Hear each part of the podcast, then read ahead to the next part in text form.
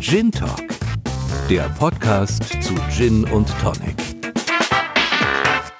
Hallo und herzlich willkommen zu Folge Nummer 17 von Gin Talk, eurem Podcast für Gin und Tonic. Am Mikrofon sind wieder für euch die Judith und der Fabian. Und Fabian, ich kann es gar nicht glauben, ich freue mich wie ein Keks, dass wir endlich wieder am Mikro sind. Das erste Mal 2021 und nach wahnsinnigen fünf Monaten Abstinenz, äh, die wir diesmal einfach brauchten, um so ein bisschen uns einen klaren Kopf zu machen und äh, zu schauen, wie es weitergeht mit unserem Podcast. Und ähm, ja, ich, ich glaube, es ist uns was Gutes gelungen und wir hoffen, es gefällt allen. Und äh, ja, da werden wir euch gleich ein bisschen mehr zu erzählen. Also ich. Ähm, ich freue mich auch sehr. Äh, es war ja länger, als wir eigentlich ursprünglich mal gedacht hatten, aber gut Ding will Weile haben und ähm, ich freue mich jetzt einfach, dass es wieder weitergeht. Genau, und äh, für euch schon mal äh, zur Vorschau, also wir bleiben bei unseren Interviews, die wir bis jetzt hatten. Wir sprechen äh, weiter für euch äh, mit äh, Gin-Herstellern, Menschen, die ihren eigenen Gin kreieren und stellen die euch so ein bisschen vor und den Gin natürlich auch. Und bei den Gin-Vorstellungen bleibt es auch. Allerdings werden wir in den zukünftigen Folgen immer nur einen Gin vorstellen. Am Anfang haben wir mal mit drei Gins äh, in der Gin-Vorstellung gestartet. Ähm, da kamen die Geschichten hinter den Gins so ein bisschen zu kurz. Dann sind wir irgendwann auf zwei Gins gegangen, ähm, weil wir gesagt haben, wir wollen eben auch noch die Geschichten dahinter mehr vorstellen und nicht nur den Geschmack. Ähm, und ja, ich muss einfach sagen, äh, es hat sich einfach nach und nach gezeigt, dass es immer schwieriger wird, auch neue Gins ähm, zu finden und die natürlich natürlich auch dann sich zu besorgen, weil ich möchte hier auch nur Gins vorstellen, die ich tatsächlich auch selber hier vor mir habe physisch. Also nicht irgendwas, was ich gar nicht getrunken habe oder so äh, empfehlen, sondern wirklich nur das, was ich selber auch tatsächlich getrunken habe und damit auch eben empfohlen habe. Und deswegen in Zukunft nur einen Gin in der Gin-Vorstellung. Aber ähm, wir haben auch euer Feedback aufgenommen, denn ein Punkt, der immer wieder kam, ist, dass ihr gesagt habt, ihr würdet gerne ein bisschen mehr Interaktivität zwischen Judith und mir. Und in den Interviews ist das so ein bisschen schwierig und in der Gin-Vorstellung versuchen wir das ein bisschen mehr zu machen, aber wir haben uns dann überlegt, wir suchen uns einfach jede Folge noch ein Thema heraus und über dieses Thema sprechen wir am Ende einfach ein bisschen länger. Und wir hoffen, dass es euch gefällt. Gebt uns doch gerne Feedback über die verschiedenen Social-Media-Kanäle oder auch über unsere Website unter www www.gintalk.de. Aber ich würde sagen, nicht lang schnacken, los geht's mit Folge Nummer 17 direkt in die Interviews.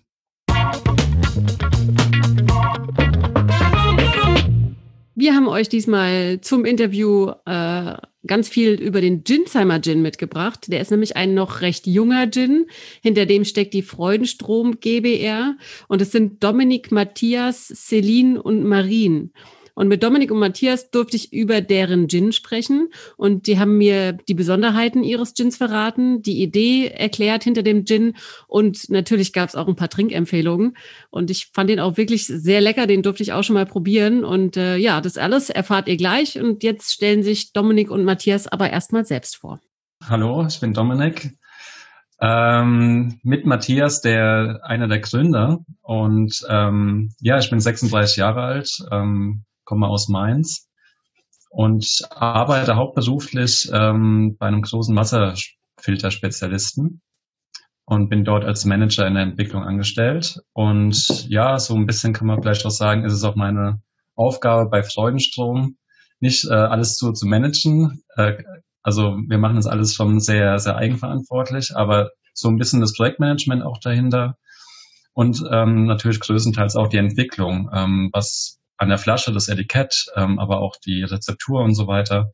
Haben wir natürlich alles zusammen gemacht, aber da ist auch ziemlich viel Expertise eingeflossen.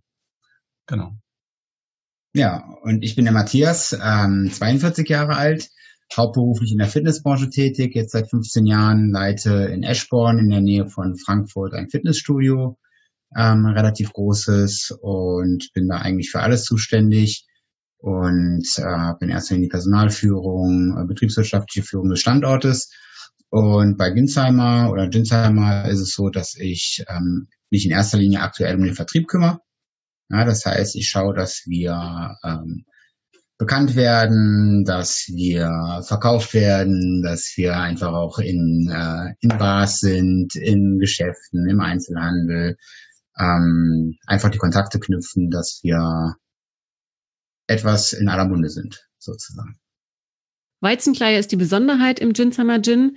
Sie bringt so eine sanfte Bitternote und was sonst noch drin ist, das erzählen euch die zwei Jungs selbst. Also der Ginsheimer äh, charakterisiert sich eigentlich hauptsächlich erstmal in der äh, Herznote über den Wacholder, klar, aber natürlich nebenbei noch über die Weizenkleie, was auch so ein bisschen unseren USP darstellt in der Rezeptur.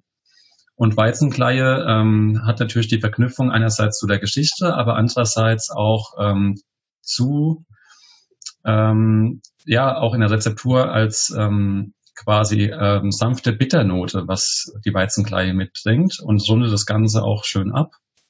Ähm, und dann quasi als äh, Kopfnote hab, ist das quasi ein süß bekanntes ähm, Erlebnis, unter anderem über Süßholz, ähm, Chili, ähm, dunkle Schokolade, Ingwer, bringen wir da quasi so ein bisschen dieses süß bekannte rein was auch super interessant ist für viele. Und dann aber auch noch das äh, fruchtig frische über die Zitrone und äh, Orange. Und am Ende des ähm, quasi ähm, hat man noch so eine äh, sanfte Karamellnote, was das Ganze mitbringt und ist so ein bisschen der, der Wiedererkennungscharakter des Ginsheimer's. Was äh, sehr viele uns jetzt quasi als Feedback auch gebracht haben, was sie auch sehr schätzen und mögen. Vom Prinzip hat Dominik schon alles gesagt. Ähm, was aber wirklich heraussticht, ist äh, diese Karamellnote, diese diese Süße, die eigentlich gar nicht so, so wirklich Gin-typisch ist. Also das, das typische Wacholder, der kommt natürlich schon durch. Ähm, aber gerade so dieses Süßliche, ähm, was am Ende kommt, was halt wirklich auch allein schon durch den Duft auch heraussticht, ähm, das ist halt schon so das, das, das Kernmerkmal, ähm, was den Geruch und auch den Geschmack betrifft. Ja, und ähm, als Basis ist, äh, ist halt wunderbar, oder dieser, dieser Gin, der kann halt wunderbar in alle Richtungen ähm, verstärkt werden, je nachdem, wie man ihn halt dann mixt, ob man ihn mit einem Tonic trinkt, was man dann äh, dabei macht, ob man Zitrone reinmacht, Orange oder so. Also diese, diese Basis ist sehr weich, sehr, ähm, ja, sehr intensiv einfach und man kann viel damit machen. Ja, ne? und das ist, glaube ich, führt wirklich, ist wirklich zurückzuführen auf die, auf diese Karamell, auf dieses leicht süßliche, ähm, was viel Spielraum gibt in jegliche Richtung. Die Freudenstrom GBR sind Newcomer in der Gin-Szene und als Quereinsteiger wie Sie haben schon viele vor Ihnen so eine Art Herzensprojekt umgesetzt und Ihren ganz eigenen Gin entwickelt. Also wie du schon gesagt hast, uns gibt's wirklich erst ganz frisch. Wir sind äh, noch überhaupt nicht lange auf dem Markt. Wir haben jetzt im äh, letztes Jahr im Mai 2020 ähm, sind wir quasi, haben wir die Marke angemeldet, sind seit August 20 auf ähm, wirklich online, sind präsent, sind im Verkauf und das Ganze gestartet ist im November 2019. Also es hat wirklich bis, bis zum ausgereiften Produkt, bis wir quasi marktreif waren, äh, nur ein knappes Dreivierteljahr gedauert. Und der Ausgangspunkt war einfach, dass wir, ähm, wie du schon gesagt hast, wir sind Quereinsteiger, es ist ein Herzensprojekt und ähm, wir sind einfach Gin-Liebhaber. Wir sitzen gerne zusammen abends, trinken gerne Gin und ähm, an einem dieser Abende ist die Idee geboren, dass der Dominik mich dann angesprochen hat nach dem zweiten Gin und gesagt hat, wie sieht's aus, hast du nicht Lust oder das wäre eine coole Idee und hast du Bock? Und er hatte dann auch so dieses, dieses Thema mit dem, mit dem Ginsheimer und der Mühle auch schon ein bisschen im Kopf. Und ich habe sofort gesagt, ja klar, lass machen. Da habe ich Bock drauf. Und ähm, zwei Wochen später waren wir quasi ähm, schon in der Destillerie, äh, mit der wir auch zusammenarbeiten und haben die ersten Schritte in die Wege geleitet, ähm, was die Rezeptur betrifft. Und ähm, ja, dann ging alles relativ schnell, Marke anmelden, Webseite bauen, äh, das Produkt entwickeln natürlich an allererster Stelle. Ähm, da haben wir einige Testreihen äh, laufen lassen, um wirklich zu dem Geschmack zu kommen, den wir auch haben möchten, der, der wirklich unser der es zu unserem Baby macht. Und ähm, ja, wie eben schon erwähnt, im ähm, August sind wir dann äh, an den Start gegangen, sind online gegangen und ähm, sind quasi noch ganz blutjung, was das betrifft. Der Weg von der Idee bis zum fertigen Produkt führt vorbei an einer ganz alten Schiffsmühle in Ginsheim. Sie ist ein wichtiger Baustein im Gin-Projekt von Dominik und Matthias. Und was es mit der Mühle auf sich hat, das erfahrt ihr jetzt. Ja, also zunächst ähm, die, die Grundidee war ja erstmal, ähm, ja, wie, wie baut man quasi ähm, sich eine Rezeptur zusammen und wie bringt man dann auch zu der Rezeptur auch noch eine Geschichte erzählt? Weil die, eine Geschichte heutzutage zu erzählen ist ähm, eigentlich ähm, mit das Essentiellste an dem Ganzen. Ähm, nicht nur einfach einen Gin zu kreieren, sondern drumherum einfach, dass es rund wirkt. Ähm, und da ist eben so, dass wir natürlich hier in der Region natürlich äh, den passendsten Ort äh, überhaupt haben, natürlich äh, Ginsheim. Und da natürlich dann auch äh, der Wortlaut Ginsheimer abgeleitet wurde. Und ähm, ich hatte es ja schon vorhin erwähnt, in unserer Rezeptur ist nicht, ähm, nicht ohne Grund die Weizenkleie enthalten, weil eben die Weizenkleie auch natürlich für unseren Basisalkohol, der ja aus Getreide gewonnen wird, ähm, quasi das Merkmal ähm, darste darstellt. Und zum anderen eben auch die Mühle als die Geschichte für uns dasteht, weil nämlich durch die Industriegeschichte, das war nämlich so vom 17. Jahrhundert abgehen bis ins 19. Jahrhundert rein, gab es vor Ginsheim und in der Region Mainz eben zahlreiche Schiffsmühlen, eben das Getreide veredelt haben. Und dadurch war erstmal möglich, ähm, Alkohol herzustellen. Also im größeren Stile auch. Und da steht eben auch die Weizenkleie dafür. Und ähm, das ist auch eine Rekonstruktion, die man heute noch dort vorfindet, vor Ginsheim. Das ist auch ein Museum, das wurde ähm, aufwendig rekonstruiert und kann man auch noch besuchen. Ähm, dem hat sich ein Verein angenommen. Ist alles super schön hergerichtet, ist auch super spannend, äh, lohnt sich da mal vorbeizuschauen. Ähm, kann man sich dann quasi auch alles zeigen lassen. Und ähm, das war quasi auch so quasi das, das Puzzle in unserer Idee, weil dadurch auch dann ziemlich viel auch nochmal gereift ist. Also Matthias hat es ja schon erwähnt, dass es eben dann auch äh, 2019 im November, das waren wir dort vor Ort, haben uns das auch alles nochmal angeschaut. Und das war dann eben auch nochmal der Grundstein zu dem Ganzen, dass wir uns dann auch wirklich gesagt haben, das müssen wir jetzt unbedingt durchziehen. Und ähm, natürlich, ähm, ja, wir, wir durchleben es ja gerade auch noch aktuell die Corona-Krise. Natürlich hat es uns ziemlich ähm, auch, ähm, ja, natürlich ähm, Schwierigkeiten bereitet, weil eben auch die Destillerie und auch die Lieferanten, die uns beliefern, sei es jetzt der Flaschenlieferant, die Etikettenlieferanten, der Korkenlieferant, ähm, natürlich auch mit Kurzarbeit und ähm, mit Ausfällen zu kämpfen haben. Also da ähm, muss man auch sagen, da gab es auch ähm, einige Hürden. Ähm, das hat sich dann auch etwas verzögert mit der Entwicklung, weil wir natürlich etwas hinten anstehen mussten. Aber letztendlich, äh, dadurch, dass die Idee eigentlich so gut war und wir auch unsere Lieferanten damit begeistern konnten, ähm, konnten das auch immer noch äh, weitertreiben. Und dann auch natürlich zum Glück im Sommer hat sich das etwas gelockert und dann konnten wir auch alles äh, ähm, sauber in die Wege leiten. Genau. Ähm, mir fällt jetzt spontan auch noch eine, eine Hürde ein, die wir hatten. Ähm, also Dominik hat es ja schon gesagt, wir haben in der Des Mitte dieser Destillerie halt die Rezeptur entwickelt, ähm, was relativ zu Beginn relativ einfach war, dann zwischendurch aber ein bisschen komplizierter wurde, ähm, weil wir nicht so genau wussten, was kann jetzt so geändert werden oder welche, welche kleinen Rädchen musst du drehen, damit es so das wird, was wir wollen. Also wir haben damit gestartet, dass wir quasi ähm, gesagt haben, welche äh, Botanicals wollen wir drin haben, was sind so die entscheidenden Dinge, die, die den Gin zu unserem Gin machen wollen. Dominik hat schon gesagt, Weizenkleie, äh, die, das Süßholz und die dunkle Schokolade war für uns ein Muss auf jeden Fall, um da einfach was Besonderes reinzubringen. Ähm, aber halt auch die Schärfe halt mit dem Ingwer und dem äh, Pfeffer. Und ähm, der Beginn war halt, dass wir drei verschiedene Muster bekommen haben, ja, wo einfach ähm, am Ende des Tages die gleichen Botanicals drin waren, aber in verschieden stark ausgeprägt. Und äh, das war quasi die erste Runde, wo wir mit vielen Freunden getestet haben. Und ähm, nach dieser Runde haben wir quasi da gesessen und haben äh, relativ lange gebraucht für uns zu, ähm, zu verbalisieren für die Destillerie, was, was passt und was passt nicht. Also es war sehr schwer zu artikulieren, ähm, was gefällt uns, also was gefällt uns und was können wir ändern. Und ähm, da wir nicht die Profis sind, was das Destillieren betrifft und was so diese Kreation betrifft, ja, war das für uns schwer, ähm, denen was zu sagen, was wir wollen, ohne die zu sehr zu steuern, sag ich mal.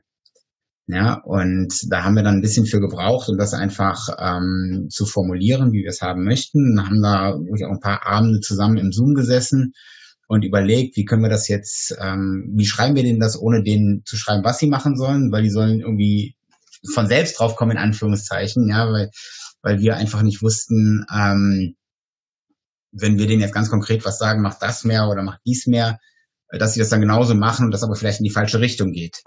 Ja, und das war halt ein sehr schwieriger Punkt, das, das zu, ähm, das zu machen. Und dann haben wir das aber auch hinbekommen, wirklich nach ein paar Zooms und nach ein, nach ein paar kopfzerbrechenden äh, äh, Abenden, sag ich mal.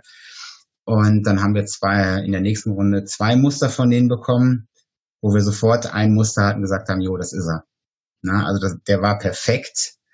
Und ähm, dann haben wir das halt soweit probiert und fanden es toll und ähm, wollten dann aber noch mehr Muster haben von diesem, für den wir uns entschieden haben, um äh, den noch weiteren Leuten zu geben, um die um einfach auch noch mehr Feedback einzuholen. Und ähm, das haben wir dann auch gemacht. Und dann habe ich die Flaschen abgeholt. Das ist mit sehr heißer Nadel gestrickt gewesen, weil wir auch ähm, zu der Zeit ein Video produziert haben, ähm, was wir auf der Webseite haben, was ähm, wir in Bars gedreht haben, wo wir den Bars natürlich auch eine Flasche geben wollten von unserem Gin. Und dann habe ich die Flaschen abgeholt, mach die auf und dann schmeckt der Gin komplett anders. Dann stehen wir da. genau, dann stehen wir da und ähm, haben uns angeguckt und ich habe gesagt, ey, Dominik, probier mal, das ist nicht, das ist nicht das Muster, was wir, was wir haben wollen. Was ist da los?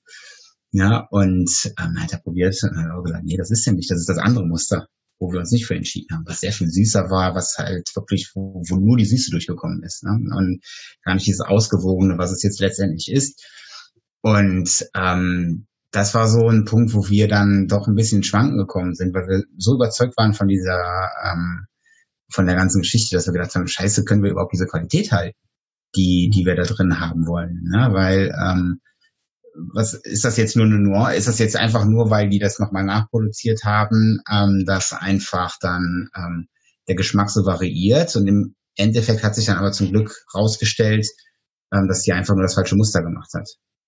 Ja, und ähm, aber wir haben da halt erstmal, das war so, so, eine, so ein Punkt, wo wir erstmal ähm, wirklich Panik gekriegt haben und gedacht haben, scheiße, das kannst du gar nicht machen. Äh, wir kriegen das gar nicht hin. Diese, diese Präzision da, weil wir einfach auch sehr kleine Produktionsmengen haben aktuell ähm, haben wir halt gedacht, du kannst niemals, ähm, also die Leute wollen ja, wenn der schmeckt und sich eine neue Flasche kaufen, wollen die ja, dass der wieder so schmeckt.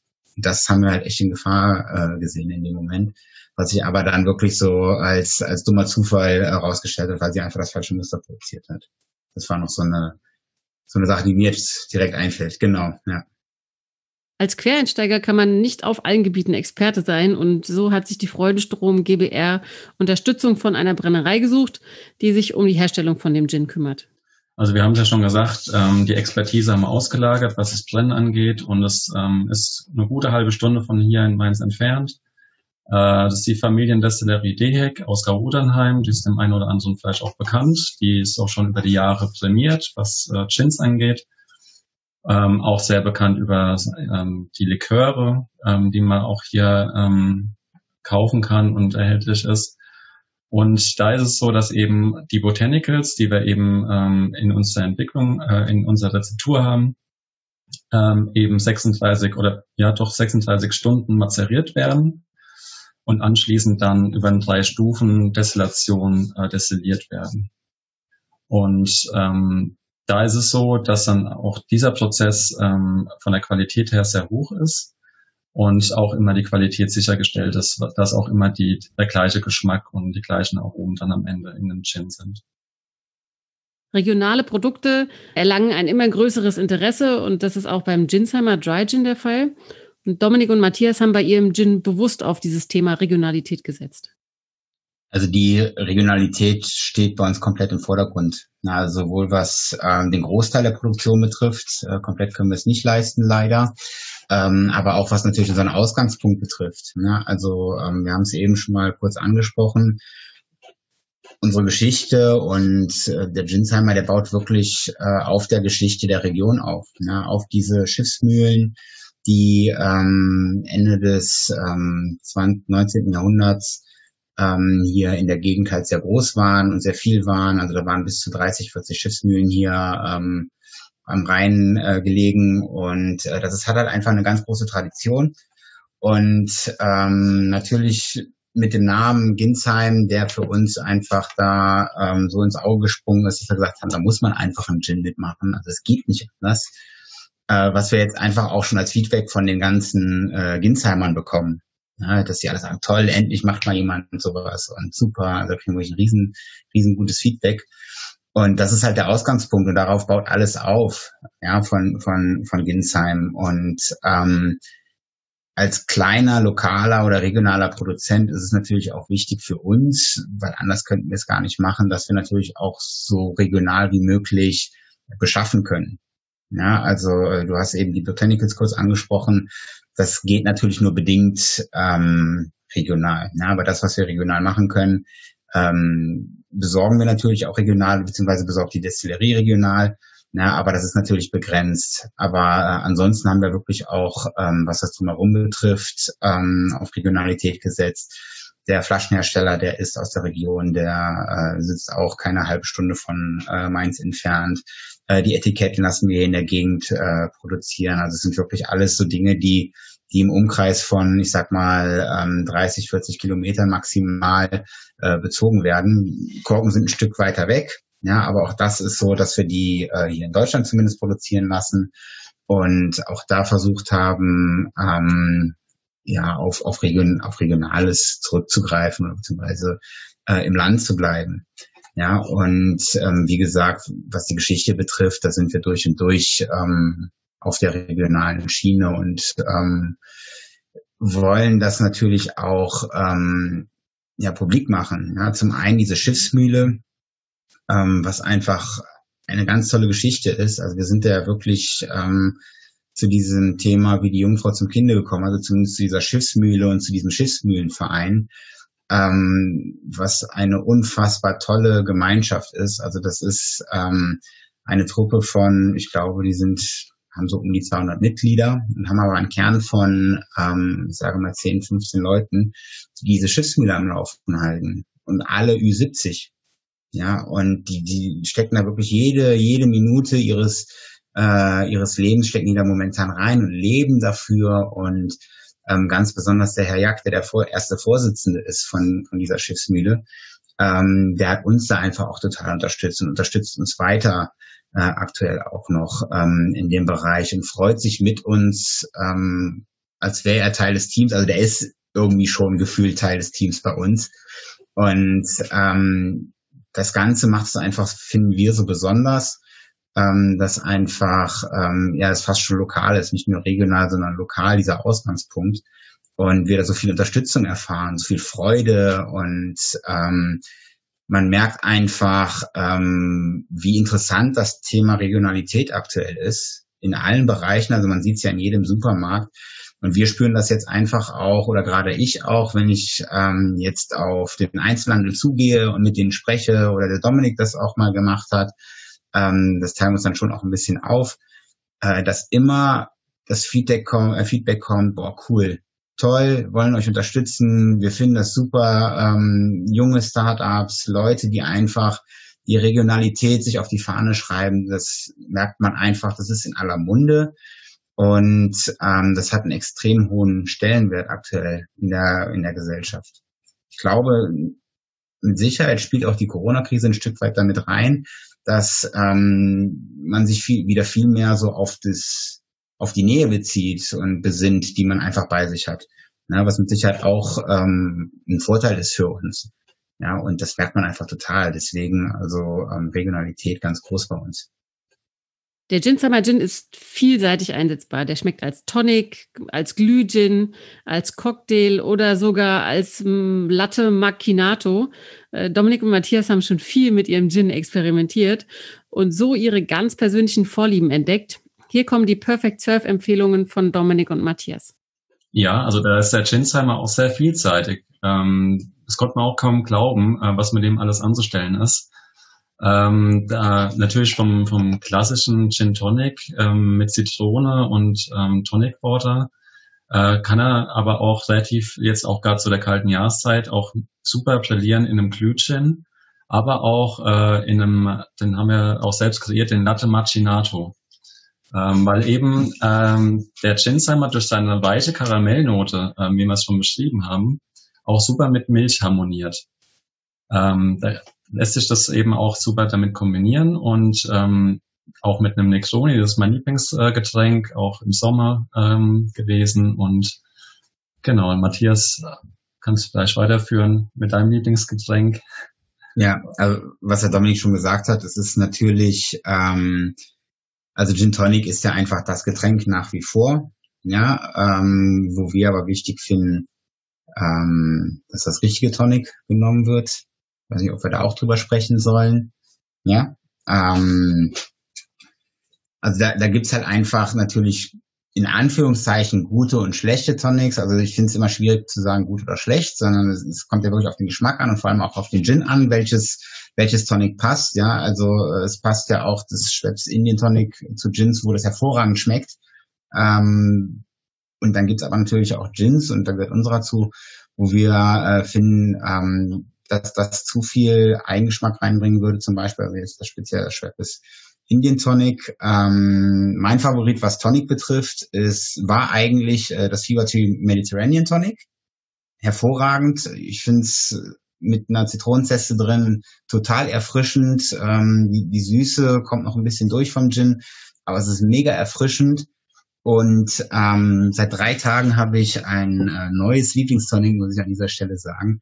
Und zwar ähm, von Fentimans das äh, Botanical Tonic. Das in Kombination mit dem Gin Salma ist der Knaller. Ja, also das ist das, was ähm, den klassischen Gin Tonic betrifft. Ähm, mein Perfect Surf ist aber allerdings der ähm, New Old Fashioned. Ja, also wirklich den, den Old Fashioned, der normalerweise mit Whisky gemacht, äh, der mit Ginsheimer ähm, auch ganz hervorragend. Ja, also weil gerade auch dieses, dieses bittere, ähm, was ja auch charakteristisch ist für den Old Fashioned, das wird, das wird total weich. Ja, also dieses, was wir ja eben schon erwähnt haben, dass einfach durch die Weizenkleie äh, diese Bitternote des Gins sehr weich wird, ähm, das unterstützt auch diesen, diesen Old Fashioned. Ja, und ähm, wir waren ja auch schon in der einen oder anderen Bar jetzt in Mainz unterwegs und haben ihn vorgestellt und haben dann auch wirklich äh, vor allem die Barkeeper ähm, befragt und gefragt und dann einfach auch Abende an der Bar verbracht, und die haben einfach ein bisschen vor sich hingemixt und ein bisschen selbst ausprobiert. Und ähm, es ist total interessant, weil alle ganz oft bei irgendeinem Rezept, also der Old Fashioned ist da wirklich ein Paradebeispiel für, ähm, wenn man denen das vorschlägt, die sollen das machen, gucken die dich erstmal an, als hättest du sie nicht mehr alle. Und dann machen die den und dann probieren die den und sagen, oh ja, der kann aber was. Ja, und so geht es bei ganz vielen klassischen Cocktails, ja, oder, oder Longdrinks, die, ähm, die ganz klassisch sind, die aber dadurch eine, eine tolle, besondere Note bekommen. Also der Negroni zum Beispiel, da kommt die Schokolade total raus, ja, aus, äh, aus dem Ginsheimer. Und Gin Fizz, hervorragend. Na, den haben wir in, in Mainz in der Bar, haben wir uns den mixen lassen. Der hat äh, noch ein Eiweiß mit aufgeschäumt. Sensationell. Also das ist wirklich ganz vielseitig ähm, was man damit machen kann. Und es ist wirklich so, dass ähm, viele, viele klassische Cocktails, die, die man auf der Zunge hat, sag ich mal, einfach neu erleben kann dadurch. Viele Gin-Hersteller bringen neue Varianten ihres Gins heraus. Wie ist es beim Gin Summer Dry Gin? Welche Pläne gibt es? Welche Ziele werden verfolgt? Wir haben natürlich im Kopf, dadurch, ähm, dass der, der Ginsheimer einfach so besonders ist, so, so einen speziellen Geschmack hat, vielleicht auch in die klassische Richtung zu gehen. Ja, also dieses ähm, einfach so ein bisschen den Teil, den der nicht abdeckt vom vom Ginrad, sag ich mal, ja, äh, diesen diesen Teil einzunehmen oder in die Richtung was zu zu produzieren, zu kreieren. Ähm, das ist aber so nicht der Next Step, sondern vielleicht noch einen Schritt weiter.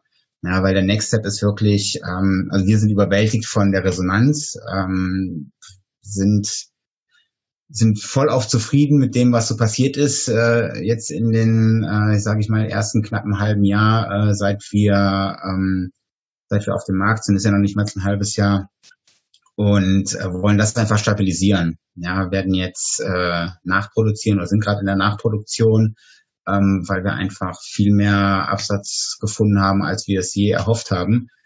Ähm, was natürlich schön ist, was uns aber auch ein bisschen nervös macht, ähm, dass wir ähm, hoffentlich nicht irgendwann leer sind. Also noch sind wir nicht leer.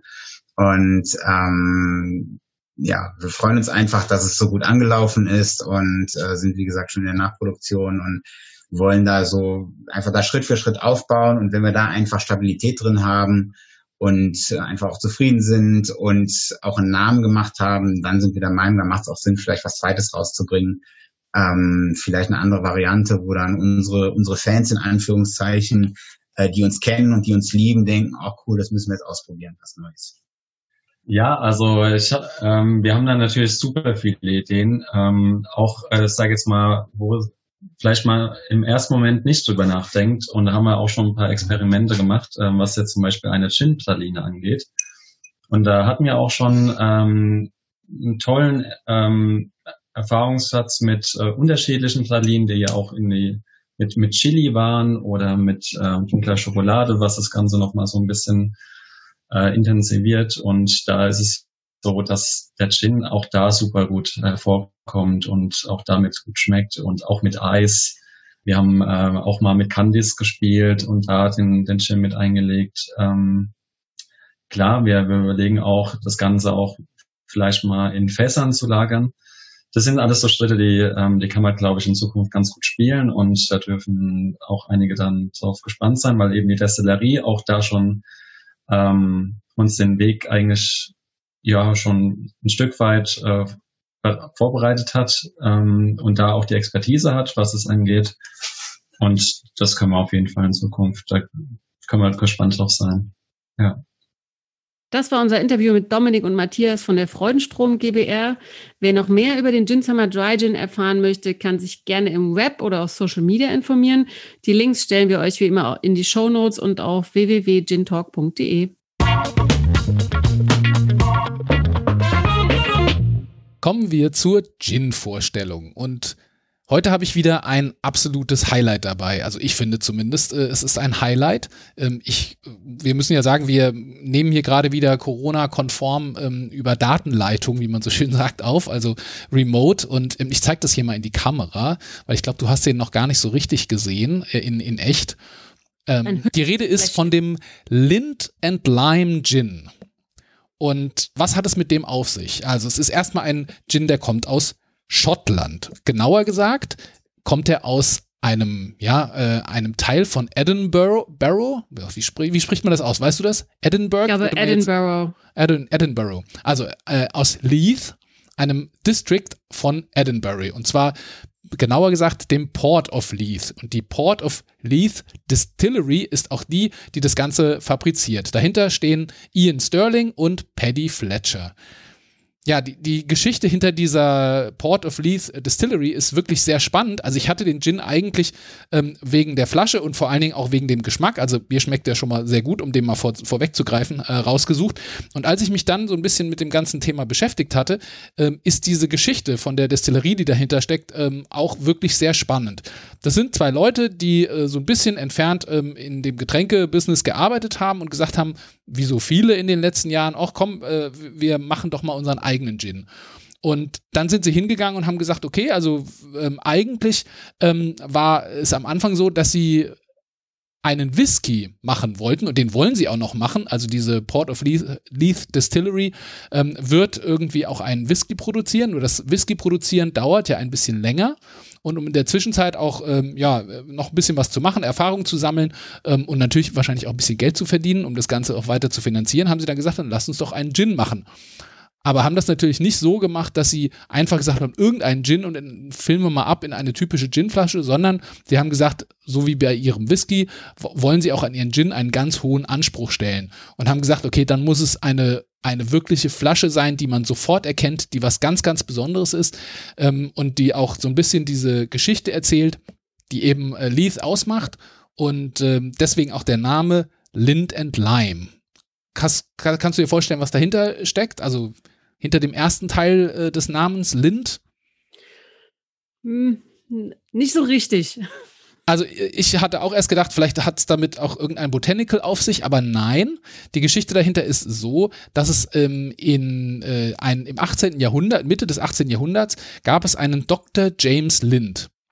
Und dieser Dr. James Lind war, ein, war als Arzt auf schottischen Schiffen unterwegs. Damals war die schottische Schifffahrt noch sehr groß, die waren auf allen Weltmeeren unterwegs ähm, und da war auch immer ein Arzt mit an Bord. Und ähm, ja, der, der war so ein bisschen Allrounder. Also eigentlich war er, äh, glaube ich, Chirurg oder chirurgischer Hilf Hilfsarzt oder irgendwie sowas. Aber er hat dann angefangen, auf diesen Schiffen ähm, auch Experimente und Testreihen schon durchzuführen, weil er nämlich festgestellt hat, dass ganz viele von den Seeleuten auf See irgendwie krank wurden und starben. Und dann hat er gesagt, naja, äh, was ist das? Und das ist das, was man später dann als Skorbut äh, bezeichnet hat. Und wie man heute weiß, ähm, Skorbut äh, kommt eben durch den Mangel an Vitamin C, also an Zitrusfrüchten. Und er war derjenige, der herausgefunden hat, dass wenn man den Seeleuten äh, Zitrusfrüchte, vor allen Dingen in dem Fall Limetten, zu essen gibt, ähm, dass das eben ihr Wohlbefinden steigert und dass es sie nicht mehr krank werden lässt und, und so weiter und so fort. Also er ist sozusagen derjenige, der als erster ähm, Versuche durchgeführt hat mit so kleinen Versuchsgruppen auf Schiffen, äh, wo er ein paar Leuten das gegeben hat und ein paar nicht und dann verglichen hat und dazu Aufzeichnungen geführt hat und so weiter. Und er ist sozusagen der Erste, bei dem man ähm, ja die, dieses, dieses Mittel gegen Skorbut wirklich nachweislich äh, in den Aufzeichnungen hat finden können. Und deswegen haben sich die Macher überlegt, okay, dann widmen wir eben diesen Gin, diesem Dr. James Lind, weil der eben auch aus Edinburgh kam und auch dort aus dieser Gegend von, von Leith. Und ähm, Genau, hat, äh, hat man dann gesagt, okay, dann, dann, ja, der zweite Teil des Namens, der Lime, also die Limette, äh, deswegen nennen wir den Lind Lime, nach Dr. James Lind und nach der Limette, die äh, ihm dazu geholfen hat, ähm, ja, den Skorbut zu besiegen. Das ist auf jeden Fall mal eine coole Geschichte. Und ähm, jetzt mehr zu dem, mehr zu dem Gin äh, an sich, also wer macht den und wie wird der gemacht und was ist da so drin und so weiter. Ähm, Andy Coleman ist der Brennmeister für diesen Gin und der hat unter anderem vorher bei der Edinburgh, äh, bei dem Edinburgh Gin ähm, gearbeitet. Der ist ja auch kein Unbekannter, also ist ja einer so der, der bekannteren aus äh, Schottland. Und 2019 hat er dann nach zweijähriger Arbeit zusammen mit den beiden äh, Gründern, also Ian Sterling und Paddy Fletcher, ähm, diesen Gin entwickelt und auf den Markt gebracht. Also den gibt's jetzt seit 2019. Die Botanicals haben alle Bioqualität und bei der ganzen Produktion wird kein Plastik verwendet. Also man sieht es äh, dann auch, wenn man die Flasche hat, da ist, da ist auch keine Plastiktülle drüber oder kein Plastiketikett oder was auch immer. Also das ist alles natürliche Materialien. Auch der Kork hier oben drauf mit einem Holzverschluss. Äh, ähm, dann gibt es so ein Siegel äh, drüber aus Papier. Also es wird kein Plastik verwendet. Der Lind Lime hat ähm, 44 Prozent äh, Volumen Alkohol und das hat er deswegen, weil sonst äh, die Gefahr besteht, dass wenn da weniger Alkohol drin wäre, dass der Gin sich eintrübt. Ich habe dir das mal erzählt, als, als wir ähm, unseren Gin entwickelt haben, den Wilhelm Wiesbaden Dry Gin, ähm, dass wir da auch sehr viel auf Limetten und Mandarinen, also auf Zitrusfrüchte und die haben eben ätherische Öle. Und wenn diese ätherischen Öle ähm, nicht durch den Alkohol sozusagen in Schach gehalten werden, dann kann es zu einer Eintrübung des Gins kommen. Und je höher der Alkoholgehalt, umso stabiler ist das Ganze und dann bleibt es eben auch ein klarer Gin und wird eben nicht ein trüber Gin. Und das wollte man natürlich nicht, dass der Gin trüb wird, sondern äh, der sollte klar bleiben, ähm, weil natürlich auch diese sehr, sehr besondere Flasche äh, hervorkommen sollte. Also es ist eine ähm, leicht ich würde sagen, ja, hellblau, hell-türkise, schimmernde äh, Glasflasche. Ähm, und die hat auch wieder äh, in ihrer Form, sieht sie so ein bisschen aus wie so eine Champagner oder alte französische Weinflasche. Und das hat auch den Grund, dass damals ähm, in diesem Port of Leith, also in dem Hafen, ähm, ganz viel äh, Glas quasi äh, Produktion stattfand, äh, weil man eben äh, dort, äh, ja, die, die Weine, die transportiert wurden und so weiter, eben in Glasflaschen, also die kamen per ähm, ja, per, per Fass an und die hat man dann direkt im Hafen eben in diese Flaschen und so weiter umgefüllt.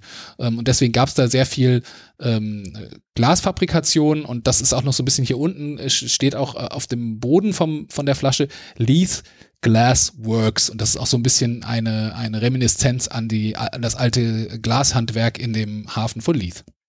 Das ist eine eher untypische Flaschenform, oder? Wenn man so die anderen Gins sich anschaut.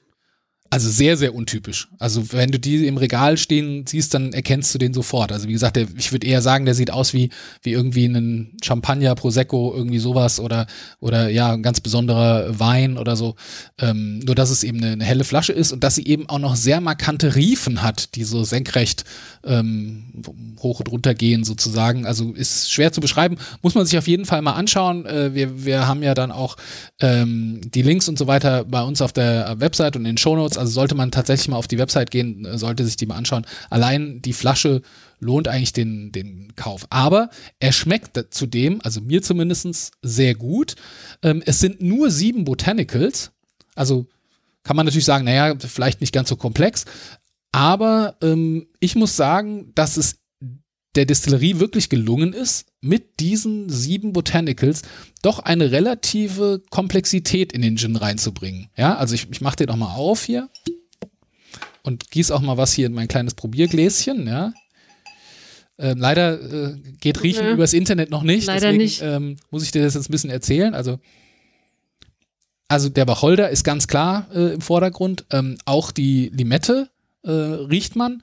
Ähm, dann ist noch rosa Pfeffer, so ein bisschen für die Schärfe und ein paar von diesen Klassikern, die man so im Gin oft hat. Angelika-Wurzel, Veilchenwurzel, Süßholz und Koriandersamen. Das sind ja Botanicals, die so ein bisschen in fast jedem zweiten Gin irgendwie zu finden sind, ähm, die aber so ein bisschen dieses Abrunden und eben die anderen Geschmäcker, gerade in dem Fall die Limette und auch dieses Pfeffer, so ein bisschen hervorheben. Und äh, ich habe ihn äh, natürlich auch schon als Gin Tonic äh, probiert und da funktioniert er auch wunderbar. Ähm, mein, mein Perfect Surf an der Stelle wäre, ihn zu trinken mit einem Thomas Henry Indian Tonic, weil ich finde, dass gerade dieses Thomas Henry ist so eins meiner Lieblingstonics, aber gerade bei etwas zitruslastigeren Gins finde ich, dass das eben eine gute Abrundung gibt. Und dann kann man natürlich hingehen und sagen, okay, dann jetzt will ich den absoluten Zitrusgeschmack, dann macht man noch eine Scheibe Limette oder die Schale von der Limette mit rein. Oder wenn man sagt, ich will noch mal ein bisschen eine andere Note rein, will noch ein bisschen was Frisches dazu, könnte man auch eine, eine Minze, kann ich mir sehr gut vorstellen. Ähm, also ich hatte es jetzt mit einer Limette, das hat sehr gut gepasst, aber wie gesagt, ich könnte mir auch ähm, eine Minze ähm, sehr gut vorstellen. Ich hatte schon gesagt, dass der 44% Alkohol hat und äh, die Flasche hat 0,7 Liter, also 700 Milliliter. Ähm, ist jetzt nicht ganz günstig in der Anschaffung, ist jetzt nicht einer der günstigen, aber ähm, ist eben auch 0,7 Liter und nicht 0,5 ähm, und ist so für knapp unter 40 Euro zu haben. Und ich finde, ja, auch für die Flasche, äh, mit der man dann hinterher sicherlich auch noch irgendwas Schönes, ich werde mir irgendwas einfallen lassen, dass ich die nicht wegschmeiße, sondern dass die noch irgendwo ihren Platz bekommt, weil sie auch wirklich sehr dekorativ ist. Ja, das war's zum Lind and Lime Gin, den ich euch wirklich nur ans Herz legen kann.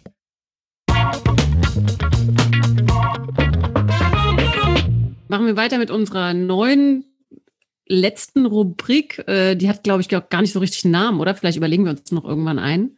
Ähm, auf jeden Fall haben wir uns äh, überlegt, dass wir mit euch heute mal über Gin-Trends sprechen wollen. Das ist ja quasi noch, naja, Anfang 2021, erstes Quartal, da kann man ja noch über Trends sprechen.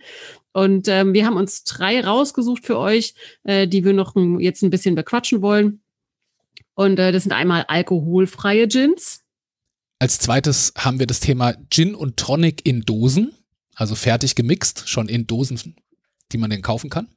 Und dann haben wir noch Barrel Aged Gins. Fangen wir mal in der Reihenfolge an, oder? Ja, würde ich auch sagen. Ich habe tatsächlich schon mal einen alkoholfreien Gin getrunken, auch wenn der ja gar nicht so heißen darf, wie ich äh, mich informierte. Und zwar hatte ich einmal einen von äh, einen, heißt der Seedlip oder Setlip Seedlip, ja. Seedlip heißt der, genau. Ja. So einen habe ich schon mal probiert, weil eine Arbeitskollegin von mir äh, einen hatte. Und ähm, ich habe ihn pur probiert und es war nicht meins, muss ich gestehen. Also ich muss sagen, ich habe noch gar keinen von diesen äh, alkoholfreien Gins äh, probiert. Ich bin da nicht so der Fan von, auch nicht, bin auch kein Fan von alkoholfreiem Wein oder alkoholfreiem Bier oder so. Ähm, ich finde, dann kann man auch, wenn man keinen Alkohol trinken will, vielleicht auch was anderes trinken. Aber ich muss sagen, ich habe jetzt schon relativ häufig äh, von Leuten gehört, die gesagt haben, na ja, ähm, so ein, so ein Gin Tonic oder auch ein Gin Cocktail, das ist doch mal was anderes, als wenn du jetzt einfach irgendwie eine Limo trinkst oder nur ein Tonic pur oder so. Also es bringt schon noch mal was, was Nettes mit rein. Und deswegen habe ich mir auch klar vorgenommen, jetzt demnächst mal einen alkoholfreien Gin zu probieren. Ich glaube auch, dass der Seedlip, den du erwähnt hast, das waren so die ersten, die ich damals wahrgenommen habe. Ähm, und mittlerweile, wenn man so guckt, gibt's ja wirklich ganz viele auch von den kleineren, auch deutschen Herstellern, wie zum Beispiel einem Siegfried oder einem Windspiel oder sogar auch der Heimat-Gin, äh, den wir hier ja auch schon vorgestellt hatten, da gibt's mittlerweile eben die alkoholfreien Varianten. Wobei ich da jetzt auch gelernt habe, alkoholfrei heißt nicht 0,0, sondern darf bis 0,5 Prozent Alkohol enthalten. Das ist wieder so eine Findigkeit des Gesetzgebers. Da fragt man sich dann, warum heißt das alkoholfrei, wenn es bis zu 0,5 äh, Prozent Alkohol äh, beinhalten darf. Aber gut, also man muss genau auf die Flasche hinten drauf gucken. Da, da muss dann nämlich draufstehen, ob da tatsächlich 0,0 oder ob da doch ein bisschen Alkohol drin sein kann. Glaubst du denn, das ist ein Trend, der sich durchsetzen könnte? Also das ist noch, ich meine, wir haben wir sehen jetzt, äh, dass sich immer mehr dazu entwickeln und noch einen herausbringen. Ich könnte mir schon vorstellen, dass es für viele Gin-Hersteller äh, eine Idee wäre, noch eine Alternative zu ihren schon bestehenden Gins rauszubringen. Also ich kann mir durchaus vorstellen, dass das äh, einer der Trends für 2021 ist. Deswegen haben wir ja auch gesagt, äh, lass uns heute mal ein bisschen drüber quatschen. Ähm, ich sehe nämlich auch an anderen spirituosen Kategorien, dass es immer mehr Alternativen gibt. Also jetzt zum Beispiel von so einem Campari Bitter oder so gibt's jetzt auch äh, Bitter-Varianten ohne Alkohol ähm, oder sogar in, in Richtung Rum gibt es jetzt äh, welche, die ohne Alkohol sind. Ähm, also es tut sich da immer mehr, weil Leute eben sagen, okay, ich möchte nicht auf mein Cocktail- oder Longdrink-Erlebnis verzichten, aber ich möchte eben keinen Alkohol trinken, weil ich vielleicht noch fahren muss oder weil ich sowieso äh, mal Alkohol verzichten will, äh, eine längere Zeit und so weiter und so fort. Deswegen kann ich mir durchaus vorstellen, dass wir noch viel mehr von diesem Thema in 2021 2020 hören und lesen und sehen werden. Dann lass uns äh, aufs nächste Thema schauen, oder? Gerne, ja. Auch wieder etwas, da muss ich sagen, äh, habe ich noch nicht selber probiert, ähm, nämlich äh, fertig abgefüllten Gin Tonic, meistens in Dosen. Hast du ich eine Ahnung, warum das in Dosen ist und nicht in Flaschen? Äh, keine Ahnung. Das kann ich dir auch nicht sagen, warum das nicht in Flaschen ist. Ähm, vielleicht ist es einfach sch schnell eingepackt, leicht zu tragen äh, für die Party um die Ecke, die ja dank Corona gerade nicht stattfinden darf. Ähm, das kann ich dir nicht sagen. Ich habe tatsächlich einen äh, Bombay Sapphire Gin Tonic äh, Dosendrink gehabt zuletzt, weil ich eine virtuelle einer virtuellen Party teilgenommen habe und äh, mhm. es da ein Drink zugeschickt wurde und äh, durfte den mal probieren und finde es jetzt so als Dosenerlebnis absolut okay. Also es wäre jetzt nichts, was ich äh, jedes Wochenende bräuchte, um mal einen Gin zu genießen, ähm, aber was, was man durchaus mal machen kann, was aber eher so ein bisschen Partycharakter für mich hat. Ähm, und dann, ich meine, am Ende ist es wieder in der Dose, dann muss man sich die Frage stellen, ähm, wie umweltfreundlich der Spaß ist. Ähm, ja, also ich kann mir, ich glaube, dass es ein, dass es gut ist für einige Hersteller, dass die da schnell äh, was produzieren. Wie gesagt, das Partyvolk so ein bisschen ähm, versorgen damit. Ob das sich jetzt ewig lang durchsetzt, weiß ich ehrlich gesagt gar nicht. Also wenn man sich so ein bisschen anschaut, von wem der jetzt sozusagen ähm, ja äh, von wem man den jetzt bekommen kann, dann sind es hauptsächlich eher die größeren, also wie jetzt so ein Gordons oder du hast ja schon gesagt Bombay ähm, oder die Discounter. Also äh, irgendwie hatte ich gesehen beim beim Lidl, beim Aldi und ja auch beim äh, auch dieser Needle, das ist ja so ein bisschen der vom vom Rewe, den gibt's die gibt's jetzt alle als fertige Gin Tonic gemischt, also diesen Schwarzwald vom vom Lidl, den Henderson vom Aldi, den Larios äh, gibt's äh, wie gesagt Gordons. Ähm, dann habe ich aber auch gesehen und das war bisher von den etwas kleineren Herstellern der einzige, den den ich gefunden habe von Breaks. Den hatten wir hier auch schon mal in der Vorstellung in einer der letzten Folgen. Und der Breaks Gin hat jetzt auch einen Breaks Cannabis Gin and Tonic in der Dose rausgebracht. Also vielleicht ist das ja auch etwas, was wir dieses Jahr noch mehr sehen werden, dass nämlich auch die kleineren Hersteller, ich meine jetzt ein, äh, zum Beispiel ein Windspiel, die haben jetzt ein eigenes Tonic auch äh, in der Dose. Ähm, vielleicht äh, wird es da auch irgendwann mal eine Mischung mit dem Gin geben und man wird das, wird das noch mehr sehen. Vor allen Dingen, wenn man jetzt sagt, okay, äh, im Sommer ist ja eher so das Thema rausgehen mal, und gar nicht jetzt große Party und mit einer Bar und im Restaurant, wer weiß, wie das pandemiebedingt irgendwie weitergeht. Aber wenn ich jetzt mal irgendwie äh, mit Freunden, mit, mit sehr ausgewählten, engen Freundeskreis ähm, mal irgendwo einen Spaziergang oder ein Picknick oder was auch immer, ähm, dann kann ich mir schon vorstellen, dass man vielleicht da auch äh, sich mal so eine Dose mitnimmt. Ja, ähm, auch wenn man, wenn du sagst, natürlich umweltfreundlich ist es nicht besonders, dann sollte man auf jeden Fall darauf achten, dass man das hinterher auch in, in, die, in die gelbe Tonne gibt, damit es wenigstens recycelt wird. Das stimmt. Den To-Go-Gedanken hatte ich noch gar nicht im Sinn.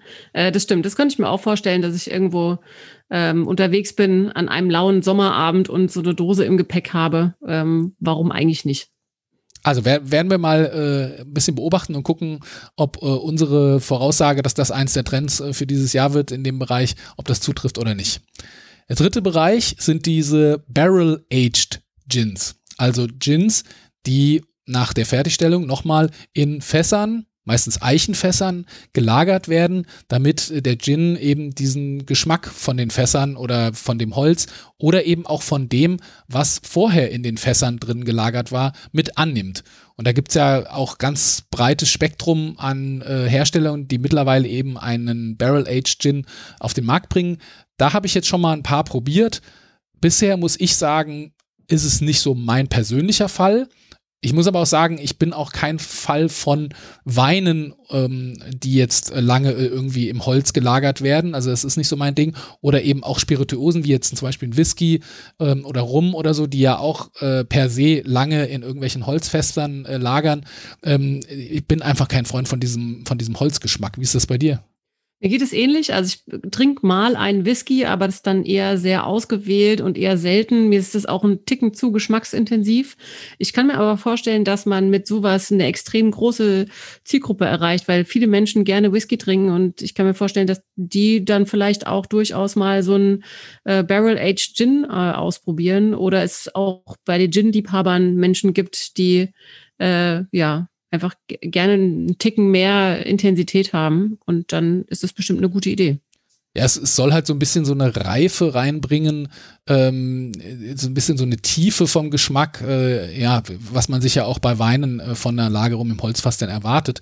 Was ich ganz spannend fand, als ich äh, so ein bisschen das Thema jetzt recherchiert habe, dass ähm, so die ersten Barrel-Aged Gins wohl aus Amerika kamen weil es dort so ist, dass wenn du Whisky in einem Holzfass gelagert hast, dann darfst du dieses Holzfass nicht mehr für weitere Whiskyproduktionen verwenden.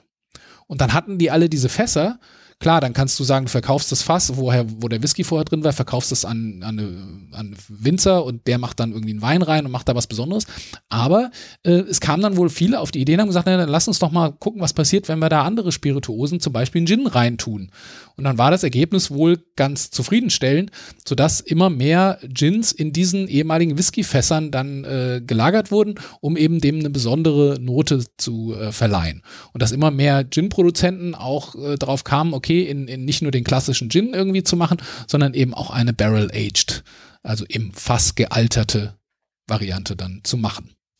Mir gefällt auch gut, dass er dann die Farbe annimmt. Also das ist was, was, was ich schon schön finde, diese goldene Farbe, die das Getränk dann einfach kriegt. Absolut, also ich finde, man erkennt die auf den, auf den ersten Blick, äh, die Barrel Aged Gins und äh, ja, aber wie gedacht, vielleicht hast du recht, äh, dass es einfach noch eine breitere Zielgruppe anspricht von den Leuten, denen Gin Tonic jetzt vielleicht ein bisschen oder Gin an sich ein bisschen zu bitter und zu frisch und zu einseitig ist und nicht genug geschmackliche Tiefe irgendwie mitbringt.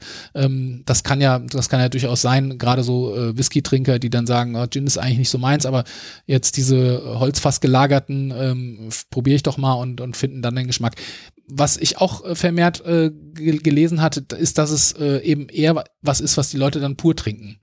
Also jetzt so der klassische Gin, da tun sich ja die allermeisten eher schwer damit zu sagen, den trinke ich jetzt einfach mal pur so als ja, Absacker nach dem Abendessen oder wie auch immer, ähm, sondern das wird ja eher immer gemischt in den allermeisten Fällen. Aber bei den Barrel Aged Gins ist es wohl so, dass die auch vornehmlich dann pur getrunken werden und gar nicht so sehr in irgendwelche Cocktails oder Mixgetränke kommen. Und ich glaube, es gibt auch schon einige. Also wenn wir das jetzt vergleichen mit den alkoholfreien Varianten, glaube ich, dass es mehr Barrel-Aged Gin-Varianten gibt. Ich weiß, dass der Monkey 47 ein Barrel Cut hat. Der Windspiel hat einen Reserve Gin. Der Elephant Aged, Aged Gin. Also gibt es schon so ein paar. Sogar der Berliner Brandstifter hat einen Aged Gin. Ähm, also es gibt ein paar. Und äh, wer da Lust drauf hat, äh, hat, glaube ich, eine große Auswahl.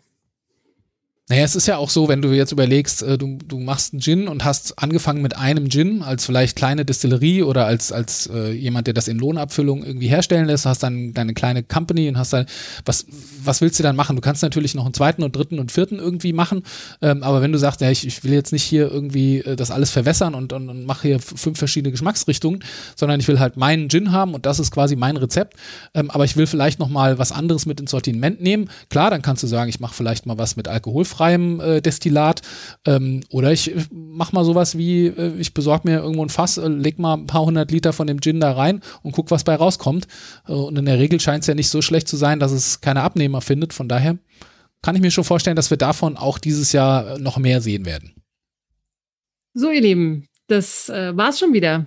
Fabian, zack ist die erste Folge 2021 rum, also unsere Folge 17 geht immer ruckzuck und hat mir wieder extrem viel Spaß gemacht und ich bin froh, dass wir wieder gestartet sind und freue mich auf die nächsten Folgen, die da noch kommen. Ja, wobei ich auch sagen muss, äh, man muss erstmal wieder so reinkommen. Ja, es äh, war noch nicht ganz so rund, wie, äh, wie man es sich äh, vielleicht wünscht, aber ach, egal ähm, wir trinken einfach einen Gin Tonic und äh, dann, dann wird die Welt schon wieder. Äh, genau. Also von daher, wir hoffen, es hat euch Spaß gemacht. Ähm, gebt uns ruhig mal Feedback, wie ihr das findet, dass wir jetzt immer so ein Thema haben, was wir ein bisschen mehr besprechen. Wenn ihr da Themen habt, äh, die wir hier gerne mal besprechen sollen und Input zu irgendwas habt, dann äh, schickt uns das. Da freuen wir uns sehr. Und ansonsten hoffen wir, ihr schaltet wieder ein zu Folge Nummer 18. Die kommt dann ähm, Anfang April und ähm, ja, ab da, ab jetzt geht es wieder regelmäßig eine Folge im Monat weiter. Genau, also bis dahin, macht's gut. Tschüss. Macht's gut, ciao, ciao.